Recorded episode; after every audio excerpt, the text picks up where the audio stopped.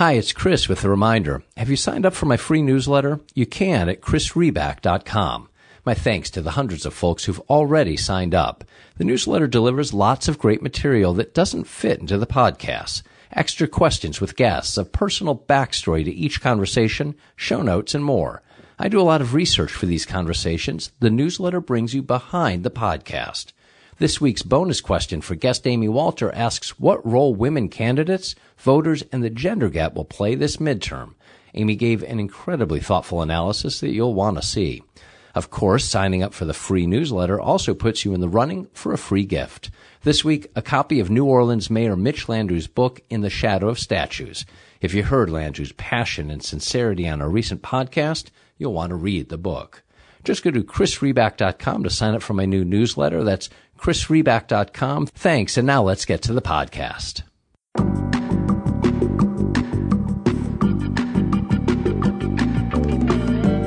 I'm Chris Riback. This is Political Wire Conversations. Can we talk politics? Don't forget, it's the political elections that deliver the policies that define our democracy. Not happy with how things are going? You might want to vote.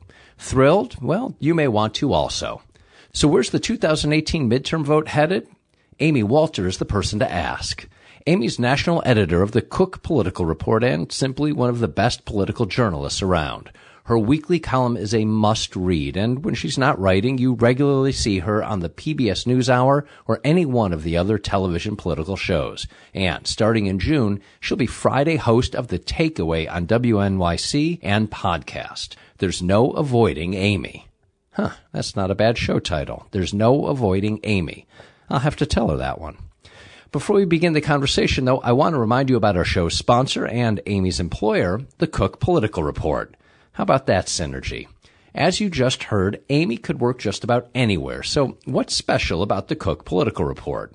It's that people who want to stay ahead of the curve turn to the Cook Political Report and with good reason. For 30 years, the report has nailed the nation's most important election outcomes and political trends. People who make it their business to know politics make it their business to subscribe to the Cook Political Report. Just go to cookpolitical.com to sign up. That's cookpolitical.com. And now, as if to prove the point, here's my conversation with Amy Walter. Amy, thanks for joining me. I appreciate your time. You're very welcome. So, in part, your bio reads over the past 19 years, Amy Walter has built a reputation as an accurate, objective, and insightful political analyst. Accurate, insightful, oh, okay, that's fine. But objective isn't a word we hear much about political. Co- you sure you're doing this right? Uh, yeah, I know. Isn't that funny? It's it's something that has been in my bio from the very beginning, and nobody really questioned what that that the, word yeah, they didn't um, question the accuracy in previous it. years. No, it was right. They well, they would just say, "Well, of course you are. That's your job. You're a political analyst. Right. Why wouldn't you right. be objective?" So, and I I think this is where we are now in 2018 is that there are a whole bunch of other people who are also objective, but mm. they are not. Um, they're no longer seen in that way, and there are some people that are clearly not objective and they get a great deal of attention. And so trying to uh, trying to figure out who or what matters is becoming I think harder than ever. Yeah. It's like uh, it, it's becoming the eye of the beholder objectivity. It's lacked an objective uh, uh, measure is what it feels like, unfortunately. Yeah, yeah. You're just inundated. Uh, I mean, as as humans, there's just so much information that we can process. Right, our brains are not able to take in the amount of data and news and information that's coming at us, and so we have to categorize it somehow. And I think the easiest way and the the, the way that humans have been doing it forever is to put it in sort of tribal terms, right? This yeah. is it comes from my tribe versus it comes from the outside. You know, who do you believe? The people that are with you or the people that are outside of your community? Um, and so we do the shorthand instead of understanding the issue or understanding the controversy. We say, well, uh, hmm, my tribe says it's bad, so I'm going to go with it. And so, in terms of, so we understand kind of in terms of objectivity and certainly divisiveness, but um, you've covered politics for about two decades now. Sorry, this is not an age question. I'm, you know, I, no, I'm the you last. can absolutely do that. but That's but quite no, no, no. I, I'm I'm the I'm not going there. Not me personally. Um, but what about in terms of interest? I mean, it's it's not a bad time to be a political analyst. You're right. So you have more people, I think, in some ways engaged and who want to talk about politics than ever. But I also worry that um, we're turning a lot of people off, and by we meaning that what's happening um, constantly, the churning in Washington is turning a lot of people off, and so I feel like there is a bigger disconnect now between what's actually happening, and I'm not just talking about what right? Whether it's news or fake news or what somebody interprets as happening, but things that are actually happening in Washington versus what people are talking about and what they're engaging with outside of Washington. Uh, that to me is, is what is also making this a very challenging time to do an analysis because the interpretation of politics is becoming it's no longer where it seems like we're all kind of getting a bunch of information and then we we react to it differently. It's that we're getting all kinds of information, some of it vastly different from what other people are getting, and then we react to that. And um, I mean, I've been amazed at the you know the number of people that I speak with, whether giving a talk or I'm uh, listening to focus groups or just talking to people in other places around the country. Um, I don't hear anything about Russia. I don't hear anything about um, Stormy Daniels. I don't get questions about impeachment. What do you get asked most? What, what do you when you go around? What what do you get asked? Uh, you know what I get asked most is exactly where you started this conversation. Uh, this concern about how divided we are as a country, uh, question about how do we get our country back to a place where there is um, a trust between different sides, or you know, the there's a there's real frustration about the amount of vitriol out there, the tone um, and tenor of the debate. There is a frustration about um, the lack of moderation, however you want to call that, whether that's moderation in tone, whether that's moderation in political um, the the issues, whether that's in policy, whether that's in bipartisanship. So, um, and and a whole bunch of people just saying, I how do we know what's true and not true, right? How do I know that what's on my television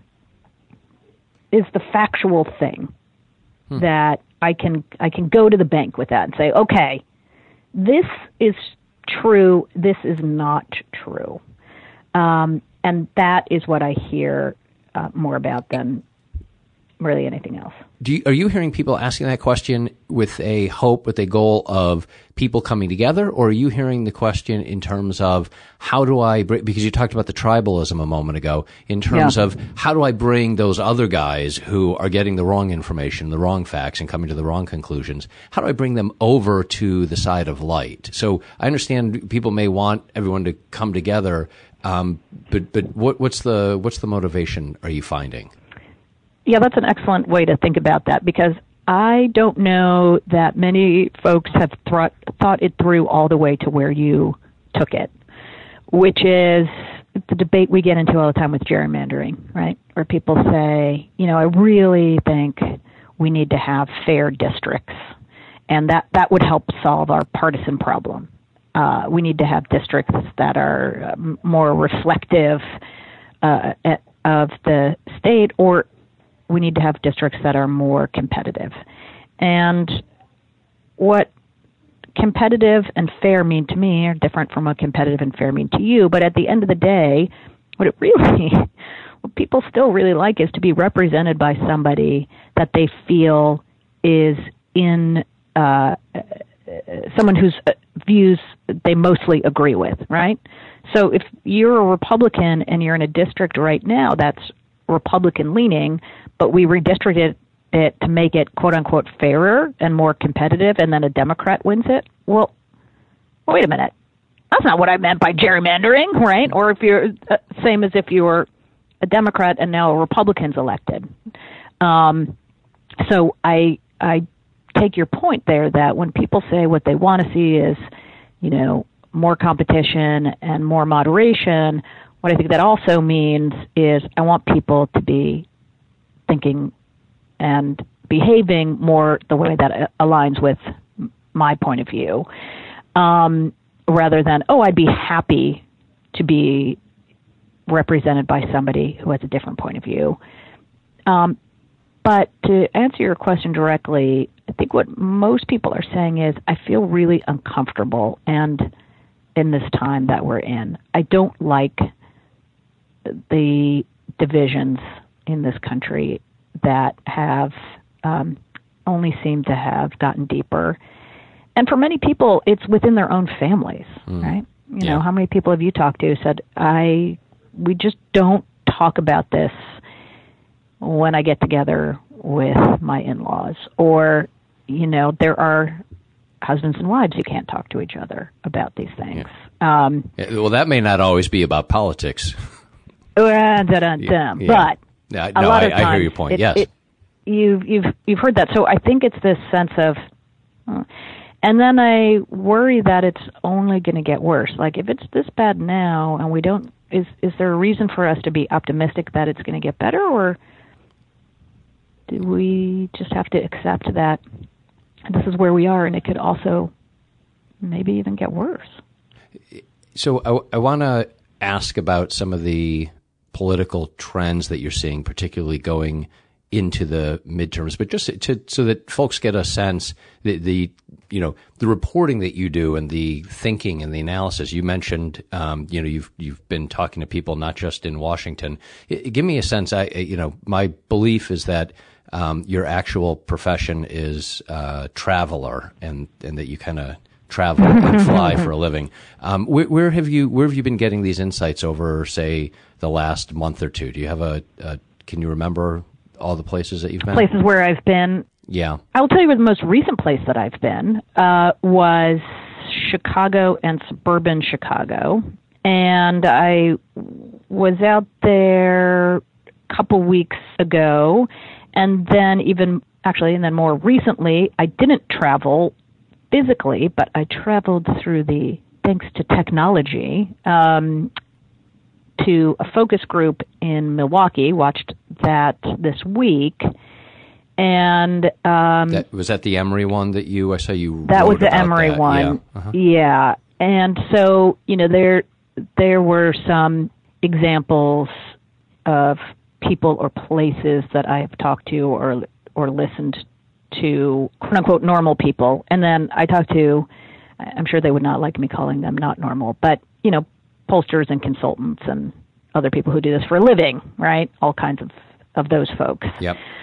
Who most live here, but they also are living in other places, and they're also a good resource because while they may be based here, they are working with and talking to you know, they have clients all over the country and they are seeing all kinds of data and all kinds of, you know, results in ways that, I, you know, I, I certainly don't have access to. So one of your, actually your most recent column as of the time that we're having this conversation um, is titled "What Do We Know with Just Under Six Months to Go Before the the Midterms?" And you break down a couple different areas, um, and I'd love to just talk to you about a few of them. Um, one is when Trump job approval ticks up, congressional ballot tightens. Um, take mm-hmm. me through that math, one, and then two. Um, talk to me about the national generic ballot and whether that's we hear so much about it, um, and whether yep. that's a useful tool for looking into the future. Well, let's start with this, which is the president's overall job approval rating and why it matters. And we know that this is a midterm election; the president's not on the ballot. but he is on the ballot, and he always is on the ballot, whether his name is Donald Trump or Barack Obama or George Bush or Ronald Reagan. You know, just go through the list. How people feel about the president really does drive their interest and ultimately their decision to go and vote in a midterm um, in a midterm election. So, the more popular the president is, the better that his party does in a midterm. The more unpopular the president is, the worse his party does. And you know, if you've been following campaigns for the last ten years, you have witnessed um, three, right? Yeah, three wave elections: 2006, 2010, 2014 in midterms, where the party holding the White House um, loses a significant number of seats, so many seats that they actually lose control of one or both houses of Congress. So where the president's approval rating number is has been a valuable tool. Now it's a national number, which means if he's at 42% nas- nationally, he's under 42% in a whole bunch of districts, but he's over 42% in a whole bunch of other districts or states, right? We know that he's not at 42% in, say, uh, a state like Louisiana or North Dakota. Yep. But I would suspect he's under 42% in, you know, California, and Virginia, and places like that, right? New York. Mm-hmm. So now try to narrow that down to where his job approval rating is in each individual district. That's a little bit harder, right? So we, we use it. It's sort of a shorthand, but I think the the closer you get to 50, the more you can breathe a, a sigh of relief as the party in the White House because there are probably more states and districts where the president is at or above 50 than where he's below. Um, and so that's why you want to get to, see those numbers if you're the if you're uh, running in a midterm election as a member of Congress from that party that's in the White House. What we also know is, you know, when the president becomes more popular, you're going to see a change in the congressional ballot too, because as we've seen that the the president's approval rating and commitment to voting for Congress kind of go hand in hand. So Republicans who support the president are going to vote for a Republican for Congress almost assuredly, right? It's a 90 plus percent chance that that's going to happen. And Democrats who disapprove of the president, there's a 90% plus chance that they're going to vote for a Democrat for Congress. So what I'm looking at when I say that the congressional ballot te- test tightens is as the uh, percent of Republicans who say that they're going to vote for the president increases, you're likely to see a little bit of a tick up in the president's approval rating, hmm. which is what we're seeing now. Um, and where I'm really looking specifically is how do independents see the president? And um, what we find, and and uh, this is not just for this president, but I think it's it, it's been true for at least the last couple of midterm elections. But the president's approval rating among independent voters translates pretty directly into how they will vote in the midterm elections. When I looked at the president's overall approval rating in some of these special elections, there was a very strong correlation with what the Republican candidate got in the final vote. So, for example, if you look at the special election in that Pennsylvania 18 race. Yeah, Conor Lamb. Yeah. And remember, it's one of the few, it's the Conor Lamb race, and it's one of the few special elections where you actually had a lot of polling. You know, a lot of House races we're not going to get public polling. We may not even get to have access to any of the private polling either, but we had a significant number of polls there, and the president's approval rating was 49%. And the Republican candidate ended up with 49%. In Alabama, where we also had polling and where we had an exit poll in that Senate race, President uh, Trump was at 48% in the exit poll in terms of his approval rating. Roy Moore got 48%. Now, it's not always going to line up that directly, and I think when you're an incumbent, you can expect to be, be able to overperform the president. You're not just a stand in or a proxy for a Republican. People actually usually know something about you. But I do think that uh, once again, when the the president's approval rating is a very good, um, you know, it's a it's a very good estimate of where a generic republic, what a generic Republican candidate should expect to get. Let's talk about voter intensity. Um, it has seemed that that has been on the Democrat side, and there has been talk of an enthusiasm gap when comparing uh, Democrat and Republican voters. Uh, but you wrote recently that there are some signs that GOP voters may be catching up with Democrats on the measure of intensity. What are you seeing? So, we're seeing some mixed signals. Um, remember, in these past few uh, special elections. Actually, in let's just even go to all of the special elections that we've had in Congress for for uh, for House or Senate seats, so federal special elections.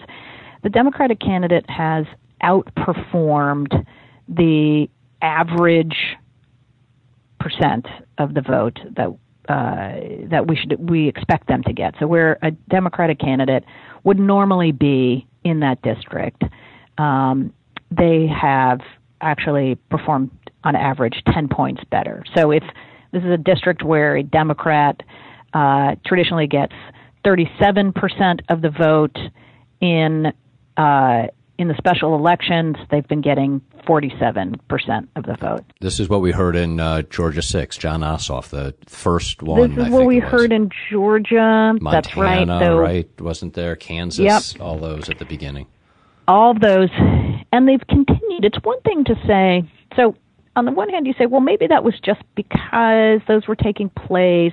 2017, the president was really struggling, especially, you know, uh, or early 2018, but now things have gotten better. Well, the even the Arizona special election, which didn't get a, nearly as much attention as Pennsylvania, the Democrat once again outperformed um, by a significant margin. And a lot of that can be based on intensity.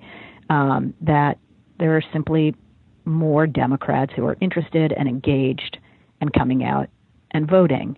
And you're hearing the anecdotal evidence as well, right? You talk to Democrats who say, I've never seen anybody, usually nobody ever shows up to our town hall, you know, get togethers or the local Democratic Party barbecue. And now we didn't have enough seats. It was standing room only. Um, so there is there is definitely an enthusiasm from Democrats, driven mostly, of course, or almost entirely by Donald Trump.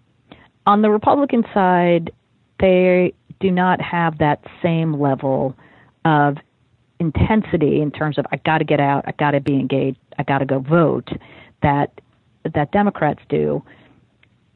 The polls that we're we've seen in these last couple of weeks suggest that maybe Republicans are becoming a little more engaged. They're telling voter, they're telling pollsters that they are more likely uh, to vote than they were um, a couple of months back. But it's unclear if that is going to translate in November, right? Um, so this has been our challenge in in trying to figure out what the electorate is going to look like come November. Is it going to look more like we saw in these special elections where Democrats turn out at unpre- maybe they might not be unprecedented rates, but at higher levels, and Republicans turn out, but it doesn't is not able to match the percent of Republican turnout, and Democrats win, or do we see more of a traditional midterm electorate where, yeah, maybe Democrats turn out at a higher rate than we've seen, but Republicans who are traditionally their their voters um, or voters who demographically fit the profile of a Republican, those who are older, especially white, uh, do they just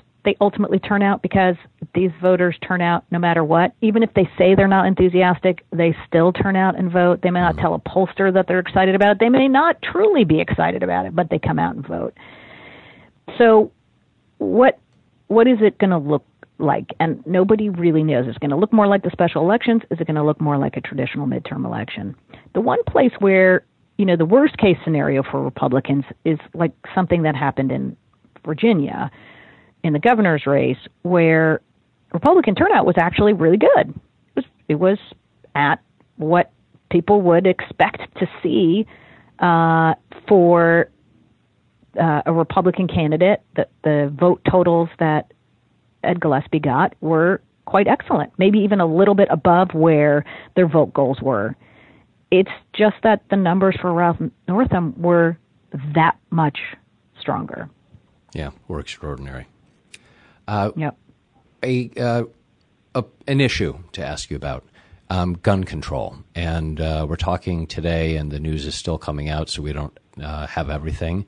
Um, but there was a, another school shooting today, the Santa mm-hmm. Fe, Texas uh, school shooting outside of Houston. Um, is gun control is it an is it an issue that can drive anything? Is it something that can create impact in either direction? Are you hearing about it, or politically speaking, do we see it come up? You know, when when Parkland or Santa Fe, and uh, yep. we all get uh, depressed um, and frustrated and furious. Um, but politically, does it make is it something that can make impact? Yeah, it's a really good question, and I um, I think we're seeing this issue potentially playing a different role than it has in recent elections, at least you know that it, it, politically as as part of a campaign.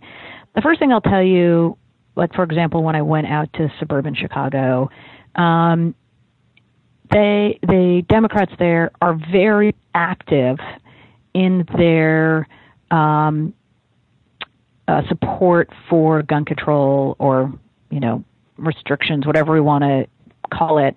But there is, I think, going to be a focus on the issue of guns in these suburban districts like we have not seen uh, in the in previous elections.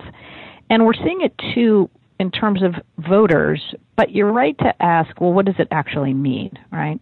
Voters say that this is an issue for them, but does that mean that what do they want to see from what does it mean that's an issue to them so i looked at the most recent cbs poll which came out i think it's a little over a week ago where they asked voters what issue is the most important in deciding your vote on the economy i mean a vote for congress and um, the economy and healthcare, not surprisingly, were the top two issues. But among all groups of voters, independents, Republicans, and Democrats, guns were either second or third choice for the most important issue in this election. And I don't know that I've seen that before. Uh, and again, this was taken before uh, Santa the Fe. horrible yeah. Santa Fe, yeah. uh, Texas shootings. So it does feel like it's different. I do think that part of the challenge for the side, um, in the Democratic side or the side that wants to see more restrictions on guns, has been that they get intensely engaged, but it it does not translate to how they vote, or it's not quite as much of a voting issue as it is for people who are supportive of the NRA or or want to see fewer restrictions on guns. That may this may be the year when that changes. So one more theory question, and then uh, I'll close out with a uh, quick scorecard uh, question. Um, th- this relates a little bit to what you were just saying about uh, in the suburbs, Democratic candidates um, and moving stronger, more strongly on uh, gun control, thinking that it's going to be a big suburban issue. Um, is the many folks see the Democratic Party veering towards the left, sort of like the emergence of a reverse Tea Party movement or something. Um, are you, as you've traveled, as you're visiting, do you see that, or are those folks misreading things? Yeah, I, I tend to think that this idea about there being a Tea Party on the left uh, is somewhat overblown, and, and we haven't seen it yet. And, le- and let me tell you why I think that. The first is the desire for Democrats to win, period, is more important, is like the overarching issue um, than anything else, than ideology, than the type of candidate, anything like that. It's just who do we need to win? This person? Great, fine, with them. oh, it's this, you know, if if what comes out of a primary is literally, you know, I'm looking here at my Diet Coke bottle.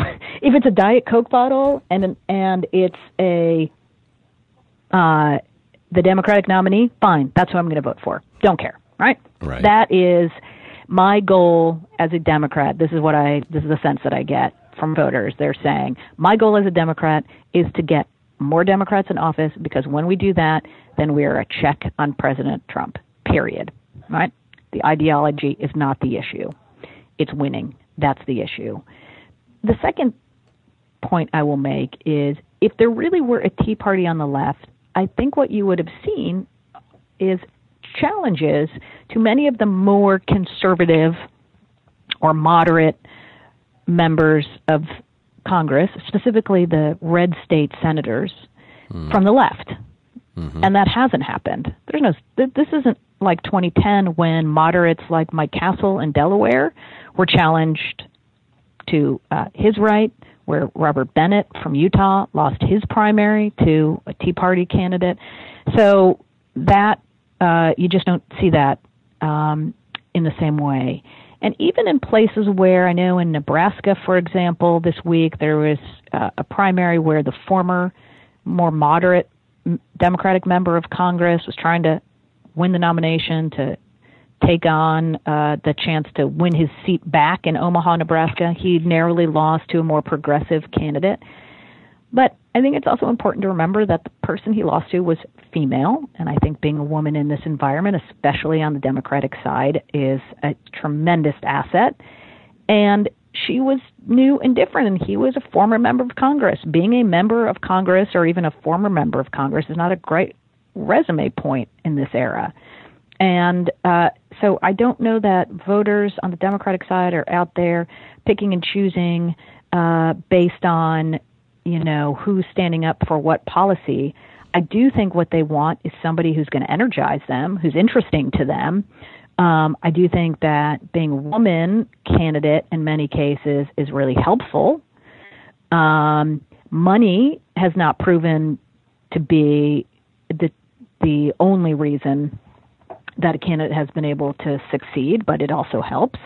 Um, but but narrative and story have also been critical. So I, I think the bigger challenge for Democrats going forward is not whether they have a sort of Tea Party like division within um, their ranks, but whether the candidates that they are nominating are actually going to be able to withstand the scrutiny and the rigor of being a first time candidate. Many of these people uh, came out of um, uh, sort they were sort of organically grown, I would argue. These were not people who were necessarily recruited, right? Whole, Whole know, Foods past, candidates. You, it, they're the Whole Foods. That's ah, I should dub it that the Whole Foods candidates. Um, Go ahead, that's yours. But no, you you got it. You came up with it. Um, they, uh, you know, most of the time, that's what the parties. That was their job. That was what they're there to do. Is you go out and you're like, okay, North Carolina, 13th district. Okay, what kind of candidates do we, what kind of candidate do we need? What do we have? We got a state rep, we got a county commissioner. Let's go talk to them, convince them to run. That's not what this year looks like. This year is a whole bunch of people who literally picked up the phone. If you've talked to um, Stephanie uh, Schriock, uh, at uh, at Emily's List. She'll tell you the story of you know literally getting phone calls through their um, just their direct line, like their normal business line, saying, "Hi, I'm a woman. I'm really interested in running. Can you help me?" Um, and so they were they were not at all uh, the kinds of people who would have thought about running even two or three or four years ago. So what is what are they going to do when it becomes you know a national race and they've got to raise t- two three four million dollars and they have you know all kinds of stuff about their personal lives getting out into the public and they get the scrutiny that they've never gotten before. Let's, we will soon find out. Some of them are going to be just fine some of them may not. And so let's close out uh, with that question the scorecard. Uh, what, what does cook political say as of now uh, regarding uh, will Democrats take the House? Will Democrats take the Senate? Yeah, I would say that Democrats have an advantage when it comes to the House. Um, that is, um, well, let me say this. I think, yes, Democrats do have the advantage when it comes to taking the majority in the House, but I would not say it's an overwhelming advantage. I would say it is um, still something that is, uh, you know, not. It's not a slam. It's nowhere near a slam dunk. So how about that? Um, but they have the opportunity, thanks in part to the political environment, the fact that there are many more Republican open seats, a lot of Republican retirements, so they have opportunities there. Um, and they have a lot of candidates who've raised a lot of money. Um, so they have that going for them. But they've still got to find a way to pick up seats that are Republican leaning, and they still have to knock off incumbents, many of whom have, um, you know, put together uh, pretty good, solid campaigns. On the Senate side, it's uh, the the challenge is much more significant for Democrats. Uh, you have to give Republicans the advantage there in in holding on to the Senate. Uh, I think they got a boost. Republicans did by getting through uh, the first two primaries um, with and getting a, a nominees who are better than some of the other choices that were out there. Doesn't mean that it's again that it has made it uh, a slam dunk for Republicans to take back Indiana or West Virginia, but certainly better. So I think it's pretty safe to say Democratic chances in the House uh, remain stronger than Democratic chances in the Senate. Amy, thank you. Thank you for your time uh, and, and your insights. Yeah, you're welcome. Thanks for having me on. That was my conversation with Amy Walter. Want more from Amy? A reminder to sign up for my free newsletter at chrisriback.com. It has bonus insights from her on the question What role will women candidates, voters, and the gender gap play this midterm? Plus, sign up and you'll get a chance to win a copy of a book from a recent pod guest. My thanks to Amy for the conversation and you for listening. I'm Chris Riback. I'll talk with you soon.